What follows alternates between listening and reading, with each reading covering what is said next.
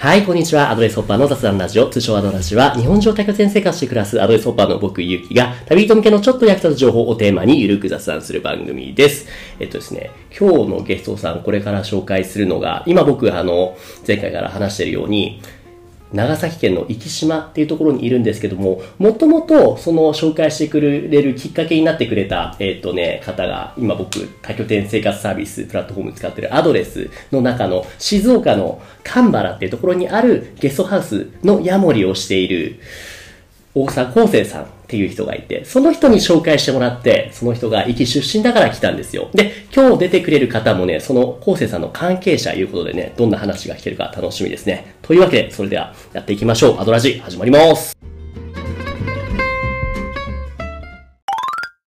というわけで、じゃあ早速今日のゲストをご紹介しましょう。今日のゲストののぼるさんです。のぼるさん、こんにちは。こんにちは、どうも。はじめまして、お願いします。なんか借りてきた猫みたいになってるけど大丈夫ですか？猫猫、借りてきた猫みたいな。もう、そうそう。よろしくお願いします。さっきね、そのね、昴生さんのね、お知り合い言うて話を聞きましたけども、のぼるさん上の名前は何て言うんでしたっけ？大沢です。あれ？たまたまですか？同じ名字言うのは。いやいやいや兄弟ですからね。あれ？兄弟、なんか、あんま似とらんで。顔はね、あの、全然似てないと思います。だおうけど今、あの、はい。これ前の、はい兄貴のポッドキャストとに聞き比べてもらったら分かると思うけど、はい声は多分めっちゃ似てると思う。わかる、声似てると思うな。言われなくても、言わんでもう昴生です言うたらもう ね、そうなんですよ。お兄さんにはね、お世話になって、そのね、静岡の方で。うん。今後もお世話にしてあげてください。もういやいや、ありがとうございます。僕もだってその昴生さんから、その弟もいるけんって聞いてたんだけれども、福岡メインにいるから、久留米の方に。今島にね、おらんのよ、言うて、あ、じゃあいない、残念だなって思ってたら、なぜかいるじゃないですか。そうなのよね。うーん、どう、どうしたと？みたいな、そこも今日ね、聞いていければと思うんですけれども、どこから話そうかね。今、そもそもに僕らこれ撮ってるの、今対面で撮ってるじゃないですか。どこにいるんですか、これは？今は、えー、と実家の私の実家の、はいえー、と家なんだけれども、はい家の、まあ、両親が経営している、はいはいはいはい。学童保育そう、学童保育ってあれですよね。小学校とか行った帰りに、その家帰らないで、その代わりに面倒見てくれるみたいな、あの学童保育ですよねまさ。にその学童保育ですねいや、こんなところでね、やれると思ってなかったから。僕 もね、これ初めてじゃなくて、もう今度2回目、3回目ぐらいなんですけれども、初めて連絡ね、した時に、その普通のね、お家なのかななんかご飯でもごちそうになるのかなって思って行ったら、いつでも来たらええけん言って行ったら、えー子供も喜ぶ、あ、お子さんがいるのかなって思って行ったら、2、30人ぐらいおって、どういうこと言うてなって。めっちゃ汗だくで遊ばされるみたいな そう、そう、初めて行ったら小学1年生、2年生ぐらいがいる時間帯だったのかな。地元のね、可愛い子らがもう、ぐわーって寄ってきて、そう、もみくちゃにされてね、ボードゲームね、僕好きだから持ってってやったんやけどもね、もう集中力も最初の10分、20分、あとはもうずっとお馬さんごっこ走り回って、もう、もみくちゃですわ。でも楽しませてもらいました。もう石原君ぐらいのねお兄さんが来たらねああもうもうモテるよねやっぱね。いや、ちょうどいいんでしょうね。うん、でもお兄さんって呼ばれたらいいけど、僕らの年齢的に32、33とかで、おじさん、ん、ライン的にどうかないうとこですよね。もうさすがにそうなるのかじゃあ。ね、だって僕らが子供の頃33、34ってどう映りました？いやーそうね。いやけどなんかちああょっとかっこいいなと思ってたけどね。あ、本当に？うん。じゃあ、なんか、うん。いとこの兄ちゃんとか30何歳とかってはい。はいあなんか仕事をバリバリしててなるほど。なんかタバコを吸っとって、はい。なんかちょっとあかっこいいみたいな。っていうオーラが出てた。うん。うん。そうで今もありたいな。はいはいはいはい。えーそうだった言ってけども、そもそもに、えっと、のぼるさんも、えっと、生まれ、育ち、どっちもこの域になるんですか？あ生まれはもう壱岐で、はい。高校まで、ここまで、そこから18先年が、えー、と静岡あ、あ、静岡行ったんだ、昴生さんみたいに。うんうーんうんうん大学は静岡ではいはいはいはいはい。大学でえっ、と中学校の保健体育の教員の免許を取ってはいはいはいはいはい。で、まあ、学校の教員になろうかなっていうふうに思っていたはいはいはい。思っていた。今はじゃあその晴れて学校の教員になったってことなんですか？今はまあ学校の教員をやってるん。だけどもストレートで学校の教員になったわけではないってことなんですか？ことね。な、なんかその途中に他の仕事を挟んだりとかってしたってことです？そうそうそうそう。で大学を卒業した時は、はいはいはい。えっと学校の教員も結構あの枠が狭かったので、はいはいはいはまあえっと公務員試験を受けてその時は消防士に。い。消防士？学校の教員目指してそれがうまくいかなくてそんな片手まで消防士になれるんですか？いやーあのそれがえっ、と公務員試験の勉強してたんだけども、はい。学校の教員だけじゃなかなかこう枠が狭かったもんで、はい、はい。消防士の試験も、まあ、受けたんあ、いわゆる滑り止めみたいな。まあうん一緒に受けて、はいはいそしたらはい。消防士の試験の一次試験受かって受かって。消防士の二次試験の日と、うん。が静岡の学校の教員の、ええー、と一次試験の日消防の二次試験と、えー教員の一次試験の日が一緒の日え。やええじゃあどっちかしか受けられない状そうそういうことになっ況てで、でそれでまあ大学の時の先生とかお世話になった人とかにいろいろ相談して家族と相談をしてどうしようかなっていうふうになって、まあ、結局自分で決めて、はい消防士になろうと思って消防士の試験を受けてへえでそれはなんで消防士を選んだかっていうと、まあ、保健体育の教員になるってなった時にはい。あ、先生になるとしたら保健体育の教員をめになったら、はい。なるほど、なるほでど。保健体育の教員になるってなった時に、はい消防士であの、まあ、人の命と向き合うっていう仕事をしてしてることによって、うん子供たちに語れるものってきっとたくさんあるんじゃないかなと思って、それぞれ先生になるよりもね、ある程度そういった社会の波であったり、他の仕事をね、経験した上の方がいいと思って、そうそうそう。それで、まあ、消防士になりました。へー。え、消防士、今、今でも消防士。あ今は、消防士ではない。はいはい。え消防士は3年。3年やったんですね。それは、えっ、と、壱岐で、福岡で、静岡で、静岡で。静岡で消防士やってたんですね。へえ。で、3年やった後に、その後は？そうで消防士をやってて、はい消防士をやっててもやっぱりね人の命を守るってめっちゃやりがいのある仕事だないって思ってたんですけど。あのそんなやりがいのある仕事でもなんていうんですかね一生懸命やる人とはい。まあまあこ公務員だからえ給料みんな一緒だから、ええ。まあやってくれる人がやってくれればいいだろうって思ってる人もまあいるわけですよね。あそう。だってでもね、僕のイメージ、その消防士言ったら、なんか、そう有事にはすぐに駆けつけて、ない時もなんかずっとね、なんかロープ登ったり、いろいろ訓練もやってるっていうね、そういうイメージですけども、そこにも結構意識差が出てくるってことですか、まあ、ありますね。うん。まあまああの大きなね部署だったりすると、はい。ね、あの職員の人数も多くて、訓練しようとか、勉強しようとかっていうふうな意識もあるんだけども、はい。例えばこうちっちゃい出張所みたいなところとか。あの人数も少なくて、はい。まあまあ今日はちょっとお休みの日お休みの日っていうかまあまあ昼間から少しちょっとだらっとしようかみたいな、はいはいはいはいしなくてもまあ大丈夫でしょ？みたいな感じの雰囲気とかもあったりとかする。あれって義務じゃないんですね、その訓練とかっていうのは。あまあえっ、と、はい。まあまあ訓練するのもまあ仕事の一つなんだけどそれはもうなんていうかな。その配置にいる人たちのはい。さじ加減だよね。えー。例えば隊長が例えば訓練し,し、したがる人。えええええお前らええ。若手若手にちゃんと教えたいけんとか言って、うんうん。こういったのはちゃんと覚えとかないかんとかっていうふうなちょっとまあ熱い人だったらしっかり訓練してくれるけど、はいはいはいはい。まあ、まあはい。大丈夫やろうっていう人とかは割とのんびりしてて大体まあ昼のまあ3時とかぐらいからちょっとお菓子とか食べながら、はいはいはい。ゆっくり過ごして、はいはいでご飯作ろうかっつってご飯作って、ええ食べてええでええ。早めに休むみたいな。はあ、知らんかった。ええそんなじゃあ違うんですね。その上に立つ人によって、内容が。まあまあねそういった状況もあって、うんうんうん。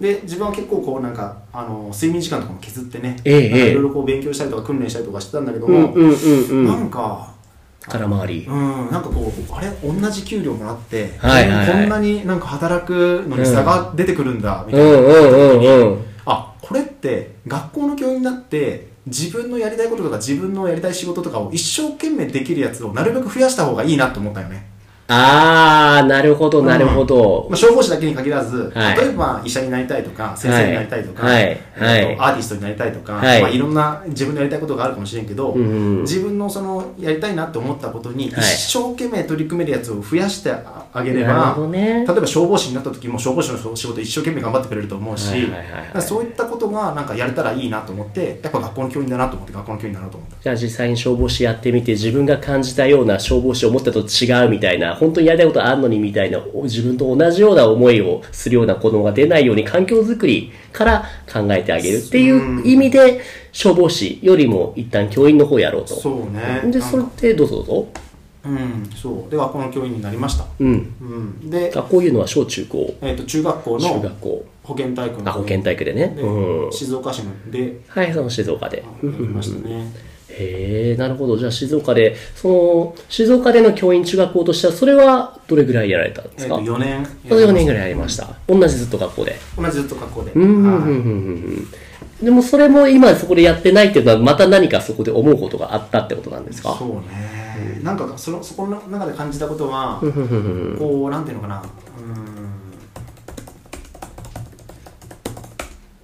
まあ情報化社会になって、うん。子供たちにそういったこうなんていうのかなメディアがすごく身近なものになってきたっていうこの社会の中で、その今までの学校の指導感みたいなのがちょっと合わなくなってきてるなっていうのをそういった違和感を感じたんですよね。例えば具体的にどういうところが今まではこうだったけど今はそれ合わないよねってなんか象徴的な部分あります？うん例えば、はい。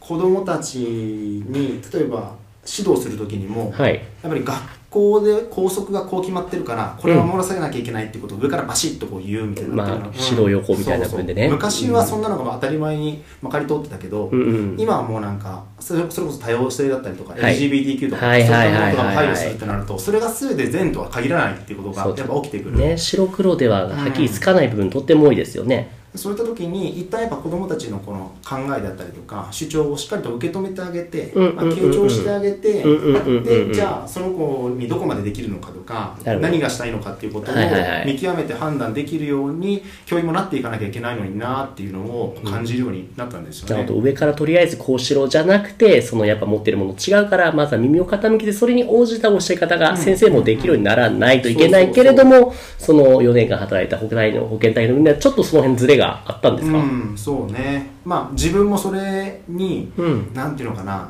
うまくいかずに悶々とする時もあったし、はいはい。逆にこうなんていうのかなその例えば古いスタイルの指導のあり方を、うん。もう本当になんていうのかな信じてやり続けてる先生が子供たちの反りが合わなくて困ってるっていう場面もやっぱ見ることもあったし、またその人たちも良かれと思ってやってるわけですもんね。うんそうそうそう。だから、うん。その辺のこうなんていうのかなそこのこうつなげるパイプ的な部分がね。を自分は学校現場で意識することがすごく多かったですね。はいはいはい、そのパイプにうまくその慣れていました。そのそれこそ4年間。今も教員としてキャリアあると思うんですけれども、うん。そのあたりそれこそ上の世代下の世代パイプ役つなぐってすごい難しい部分だと思うんですけども自自分で思う部分ではうまくできてそういるですねできているんではないかなと信じたい。うんうんうんうん。結局ななんでずれるんでしょうね。やっぱその育ってきた環境が違い言うたらそれ一言で済んじゃうけれども、うん。なね、でなかなかお互いのことを、うん、分かり合おうとしてないとは言わないですけれども、うん。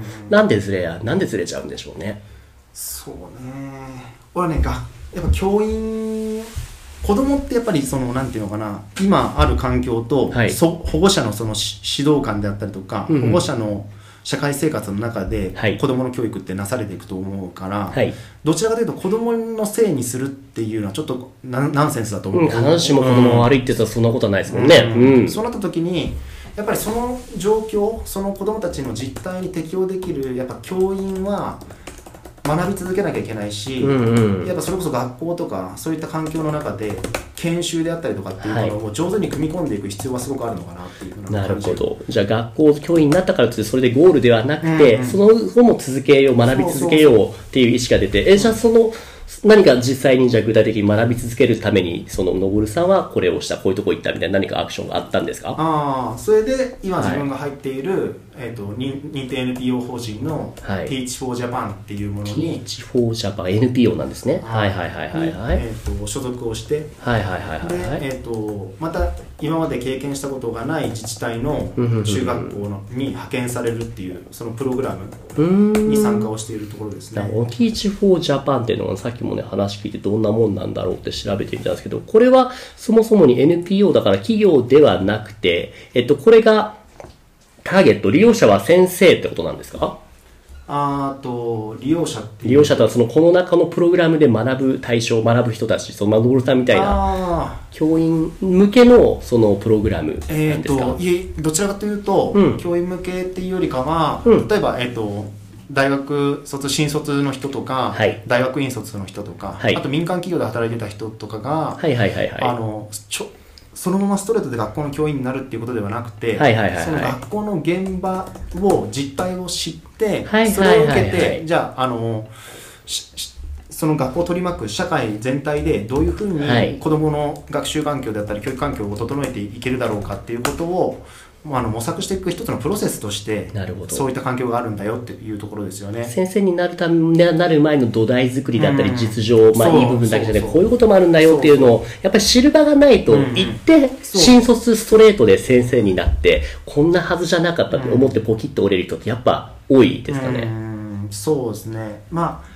ああのうん。今実際、うん。あのえっ、と年間、うん。えー、と精神疾患なんかで、ね、休職するはいはい。学校の先生で5000人超えてるんですよ、それは年間、はいはいはい、ご毎年先生が、せ生徒じゃなくて？生徒じゃなくて。へえ。5000年間5000人ぐらい、まあ、精神疾患だったりとか、うんまあ、人間関係だったりそういったものであの休職したりとかはいはいはいはいはい。そういった状況がある。でその5000人のうちの割合として、はい。えー、とどのぐらいだったかな、えー、と35%から40%ぐらいだったかな、うん。が今20代。若手が特に結構そのあたりの煽りというか、うん。それは思ってた現実と理想の部分が、ギャップがあると。そのあたりちなみにのぼるさんはそういうのを感じたりとか、辛い思わずに結構まっすぐ来れています？いやーうーん。差し支えなければなんですけども。なんだろうな、うん。そのうーん子供とやっぱ接していく上でも、はい例え。はい。ば授業を上手にやるとか、うん。うん、そういったことテクニック的な部分はい。は先生たちもどちらかというとこう教えてくれるかもしれないいわゆるまあけども小手先の部分ですかね。ううんん。その教師としてどうあるのかみたいな、はいはいはいはい。こう自分がどういうふうに生きてきてじゃあ子供たちにどういうふうに生きていってほしいのかっていうところ、うんうんうん。そのまあ人としてのこう厚みであったりとかね、深みであったりとかっていう部分を大事にしていかなきゃいけないよっていうところとかはなかなかこう先輩たちから教えてもらったりできなかったかなってなるるほどうん。ね。やっぱ軸足がない状態で、とりあえずこうやるんだよって、うん。その、how の部分ですよね。やり方を教えてもらっても、そこを形作るホワイの部分、なんでこういうことをするのかみたいなところがわからないと。うん。うんうんうん。あともうそのやり方先輩がやってきたやり方だったとしても、うん。それってそその若手が合うかどうかっていうのは分からない。うん。うん。ね、昔からずーっとこれが当たり前ってやってきたけれども教える生徒も違えば先生も違うし、うん今のコロナって時代も相まって前と同じ常識が通用するかって通用するわけないですよね。本当私もそう思いますなるほど。そういったそのノウハウ、そのあとはその考え方を形作るためにもさっき言った NPO 法人、Teach for Japan っていうものがいいかなと思って、そこで今じゃあ学ばれていると、先生としてねそう。ですねそれに入りながら、今ちなみにじゃあ静岡で、えっ、と、教員をしているんですか？あ今は、はい。えー、とその Teach for Japan の NPO に入って、はい。まあ、約1年ですね、はいはいはい。はいオンラインで研修おお。職員の方とですねね。研修をしていって、うんうん。で、えー、と派遣された先が福岡県の久留米市。お地元に近いですね。まあまあ近いとこはろでですね。なるほど。じゃあ今、久留米の、えっ、と、まだ同じ中学校？中学校で体育体育を教えてますね。へえ、そのなんだろう、静岡。まあ静岡が都会かどうかはまあ置いといて、静岡とこの福岡と比べたときに、やっぱりその地域性であったり、生徒変わったりとかっていうのを感じます？いやー。生徒は変わらない？うーんそうですね。抱える、うん。その学校の問題っていうものはそんなに変わらないかなって思います。和っていうのは何か他の部分で結構今までと今とで結構変わってくる部分が何かあったりしました？はうん、子供の実態としては、いはいはい。例えばその、うーんまあ、その ICT っていうか、スマホであったり、ゲームであったりとかっていうものがもう家庭にすごく入り込んでるので、例えばコミュニケーション能力であったりとか、うんうんうんうん。えー、と人と対話するとかっていうふうなことを苦手意識としてる子供たちはすごく多いんですよね。なるほど。それはもう別にエリア関係なくく、全体的にそういうふうに見えると。逆にもう、うん。都市部都市部よりも地方の方がそういった影響がちょっと多いか大きいかなっていう気がする。そうなの？そうなんですよ。なんでだろう？なんでだろう？都市部はねもうね、うん。あのネイティブそのスマホとかがネイティブすぎて、うん。もうそれを乗り越えてね話するとかそれを授業の中で活用するっていうことが結構進んでるからあんまりなるほど。抵抗がない。なるほど。じゃあ、うまくこと、その、スマホとか使えているけども、こっちはまだ、生じ、ちょっとちょっとために遅れてるから。そうそう。家ではスマホを使って LINE とかでめっちゃ繋がってるんだけど学校じゃあんまり使わせないから、ああ。学校でコミュニケーションがなかなか取れないっていうね。制限するのも悪いことじゃないけど、それによって、そうそうもうやりすぎちゃってる部分がある。と。要はそうスマホの中では喋れるのに学校では喋らないとかね、はいはいはいはいうん。そういったことがやっぱりね。まあ、LINE とかスマホの SNS とかだとやっぱりグループなんかもすぐ分けようと思えば分けれちゃうので、うんうんうん。で、もその水面下のグルーピングが、はい。えー、と学校に行っちゃえば、もはいう全員生身でそのままいるわけだから、ねえ。露骨になっちゃうじゃないですか、ねうん。うん。その辺のね塩梅を子供たちは上手にうまくややりながら生活してんじゃないかなと思いますけどね多分聞いてて僕思ったのはなんでそんなことになってるかっていうのをまあおそらくですけれども都内のねその大人たちが割とスマホとの付き合い方どうしたらいいか囲碁活用できるかっていうのが割と分かってるのに対して、うんうん地域のまあ言い方悪くなっちゃいますけれども先生さんたちはそれがもうね分かってないから全部もう喧嘩両成敗じゃないけれどももうこれはスマホは IC はもう相手は悪いものだ言うて制限しすぎちゃうがあまりっていうのがあるんですかねどうだろう？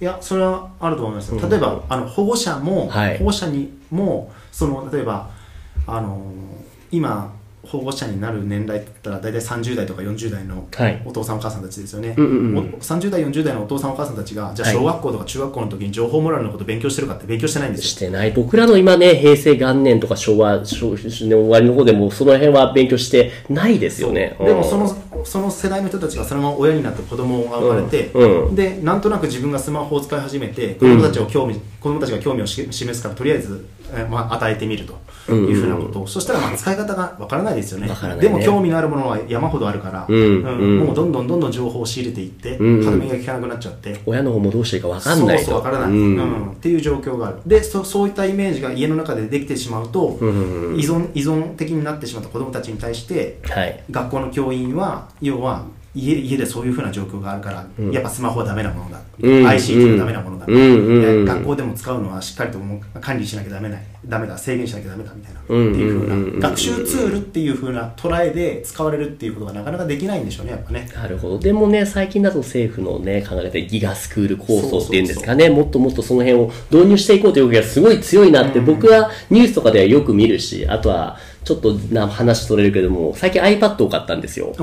iPad ってすごいなんだろう、ん学生向けにすごい使われるその学習ツールだと思うんですけども、今の iPad が結構ね、すごいコスパが良くて、その、とても機能が高くて安いんですよ。で、僕それ注文した時に2ヶ月待ち待ったんですよ。それ要は、学校現場で大量発注する人がすごい多いからその煽力だって注文できなかった。残念だったけど、でもまあ反面、あ、それだけみんなに行き渡ってるんだ、うんいいなと思っていたんですけれども、やっぱり、エリアによっては、そんなね、みんなタブレットを使って当たり前に勉強しているっていうのがうん。当たり前ではないと。そうですね。もうそれは都道府県とかにもよって違いますけど、熊本なんかはものすごく授業の授業のか授業での活用であったりとか九州でも違うんだ。はい、もう90%ぐらいいってんじゃないかな、熊本なんかは。けど長崎とか大分とか、まあはいざっくりね、県県のエリア,、うんエリアので分かれた話になりますけど、もう全然なんか5、60%とか、なるほどねそこまで至らないとかっていうところ、実情もまあありますね。はいはいはいはい。じゃあそういう実情を知った上で今この NPO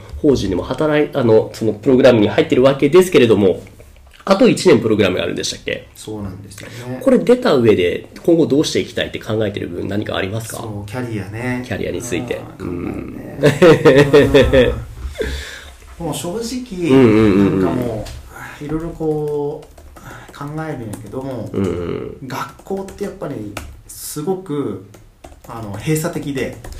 動きが遅い、んなんだからそれはね、うん教育行政であったりとか県であったりとか文化に縛られてるからなんだよねまあね、でもそれは変えようと思って変えられるもん、どうなんですかそうね。でも要はね学校っていうものだけを見見れば、はい。学校の指揮官ってやっぱ校長先生なんだよね。あ校長先生がその空気感、環境を形作ると。そうそうそう、ん。えだから ICT を取り入れようっていうことを、うん。うん例えば研修で進めていくとか、はい。あ職員全体で進めていこうであったりとか、うん。それこそ職員室学校、まあ、生徒の過ごす学級だけじゃなくて、はい。職員室での、まあ、安全な空間づくり心理的に安全な空間づくりであったりとか、風通しの良い職場を作っていくっていうことは、うんうん。やっぱりねリーダーがどういった組織経営をしていくかっていうところがものすごく重要だと思う思うんですよ。まあ、会社でも社長がね、うん。雰囲気作るのと同じように、小学校は校長、中学校も校長のトップが形作ると。そうそうそうえ、じゃあ何その校長になるとかそういうことですか？ああまあなりたいなって思いますけどでも今今私30まだ3歳なんで、うん。校長って何かあるんですか？そもそもそのルールというか何歳以上というか。そう今例えばい。普通の教員だったとしたら、はい。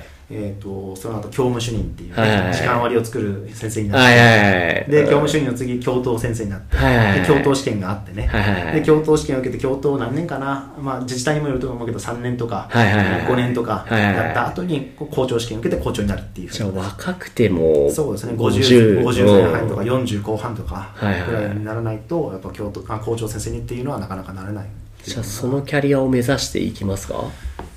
もう待てないでしょ。待てないですよね、今の話ではもう思ったな。まあ、もう今からじこれから15年とか、うん。あ20年とか、はいキャリアを積んでいって、はい。うん、学校の変革をしていく、はい。やもうがそれはなかなかねはいはいはいはい。厳しいものがやっぱあるかなと思うので。じゃあどういう部分から変えていくどういうことをしていきたい代わりにって思いますか？やっぱ外から変えていくっていうことじゃないかなと思います。外というと例えば？えっ、とまあ実家学童保育やってますから。あそうですね。うん。まさにここがね。ななんていうのかな。子どもたちだったりとか地域の人たちがあこういった教育によって子どもたちが生き生きするっていうことを実感していくっていうことが大事。肌感覚であ子どもが生き生き育ってる地域なんだなとか場所なんだなっていうのが伝わっていくっていうのがすごく意味のあることだと思うので、なるほどなるほど。生き生きさせるって言いましたけども具体的にはどういうことをしたらそれが叶っていくものだと思いますか？ああそうね。今思うのははい学童保育で年間を通してまあいろいろな行事とかもやってるんですよね。うんうんうんうんうんそれはまあ息っていうこの場所だからこそできることでもあって、はい。例えばあの海水浴に行ったりとか。ああまあ自然豊かだからね。とか、うんうんえー、とそれこそまあなんていうのかな。あのちょっと歩いていいい行く場所に、うん。公園があったりとか、うん。それこそ、まあ、地域の人とつながって果樹園があったりとかってうんうんうん。うんいうもの。そういったこうなんか自然体験ができるうん空間がやっぱあるので、はい。そういったものを通して今のそのなんていうのかな情報化社会なんだけれどももともとそのなんていうのかな人が生きていく上で大事な生産性であったりとか、はい。そういったものとか、えー、と地域で自分たちがどういうふうに生かされてるのかとかっていうことを感じられるようなそういった場所でありたいなっていうふうに思いますけどね。なるほどね。学童保育の場でね、それができていくといいですけどね。今ちなみに学童保育の方で、えっと、今一時的にここのね、あの、今、木島にいるわけですけれども、またそのさっきの NPO がじゃあ終わったら、こっちこっちの方に戻ってこようってことを一旦考えているってことですか？そうですね今のところそういうふうに考えてますけどね。はでもなんか話聞いてるとね、教育、学校の先生、学童保育以外の部分でも教えられることって結構多いのかなと思っていて。なんかさっきもね、一緒にいると結構建築の方にもね、興味があるとか話をしたじゃないですか。あのあたりも何結構建築士、それこそお兄さん、昴生さん建築のね、方面行ったりしてるから、そこから変えられる部分もあったりするって考えたりしますああそれはあるね、それはね面白いことに、はい。あのーなんかみ皆さんどういうふうに捉えてるかわからないんですけど。も、はい、でも自分の意見をどうぞ。はい。学校って汚いと生徒荒れるんですあー、まあ、割れ窓理論とかいうことですよね。なんかちょっとでも汚れてると、うんこれでいいや、みたいなね。汚れてもいいや、わ窓ガラス一口まででもほっといたらいいや、言うて、どんどんどんどん増えてって。でも、綺麗だったら、ね、みんなそういうことしないそうですよね。壊していってもいいやみたいなね、うんうんそういったのってすごく大事で、うんそう考えると息とかって例えばそののびのびと、うんうん。あの過ごせる空間であったりとか、はいはいはい。まあランドスケープってやつですかね。ランドスケープ。というと、えっ、となんていうのかな。うん都市と自然のこう、はい。景景観？はいはいはいはいはい人ってこう閉鎖的なところだと、はいはいはいはいちょっと窮屈に感じるけど、あのー開放的なところだとのびのび過ごせるし、はい。まあなんていうのかなナチュラルにいられるじゃなですか、はいいはいはいはいはいはい。そういった空間っていうのは教育していく土台としてもすごく環境としてもすごく重要じゃないかなと思いますね。その環境が教育現場を形作ると。うんその教育現場で伸び伸び学学ぶことで、そのまっすぐ育っていくと。そうですね。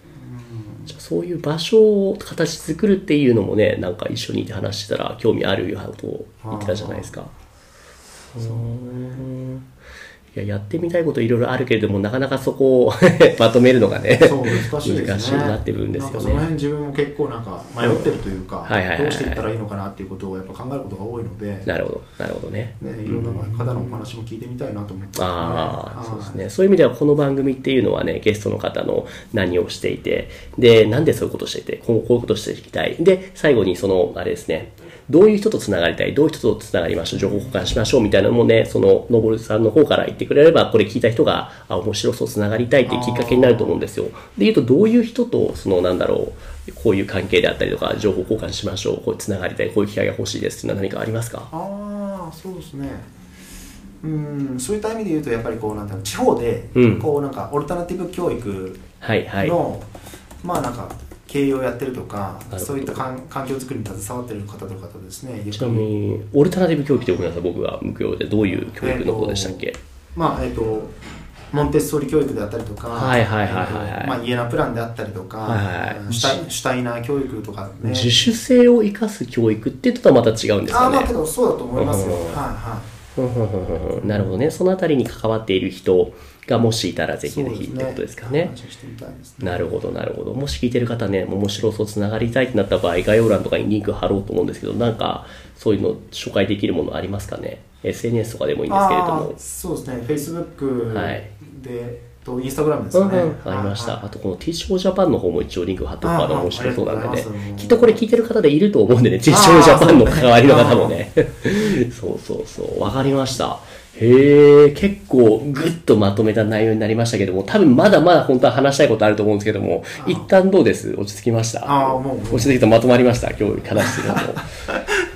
もう十分もう十分なぐらいありがとうございます。本当ね、幸いね、僕はもう1ヶ月今、生島にね、2週間いた後2週間ですけども、たまたまのぼるさんもね、もう1ヶ月ぐらいいるんですよね、生島に。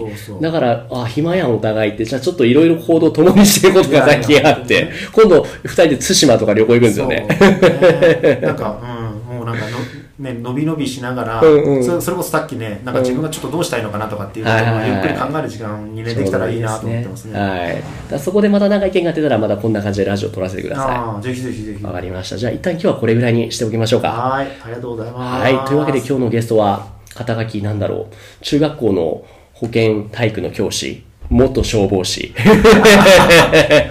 で 将来生きで教育関連のことを考えていきたいこと、のぼるさんでした。のぼるさんどうもありがとうございました。ありがとうございました。はい。というわけで番組では皆さんからのレビューやリクエストをお待ちしています。YouTube でお聞きの方はコメント欄から何でもご相談ください。すべてのコメントに目を通しているのでお気軽にどうぞ。また、今日ののぼるさんのようにコラボしていただける方も募集中です。ご興味ある方はいつでもご連絡ください。それではまた次回、のぼるさんありがとうございました。ありがとうございました。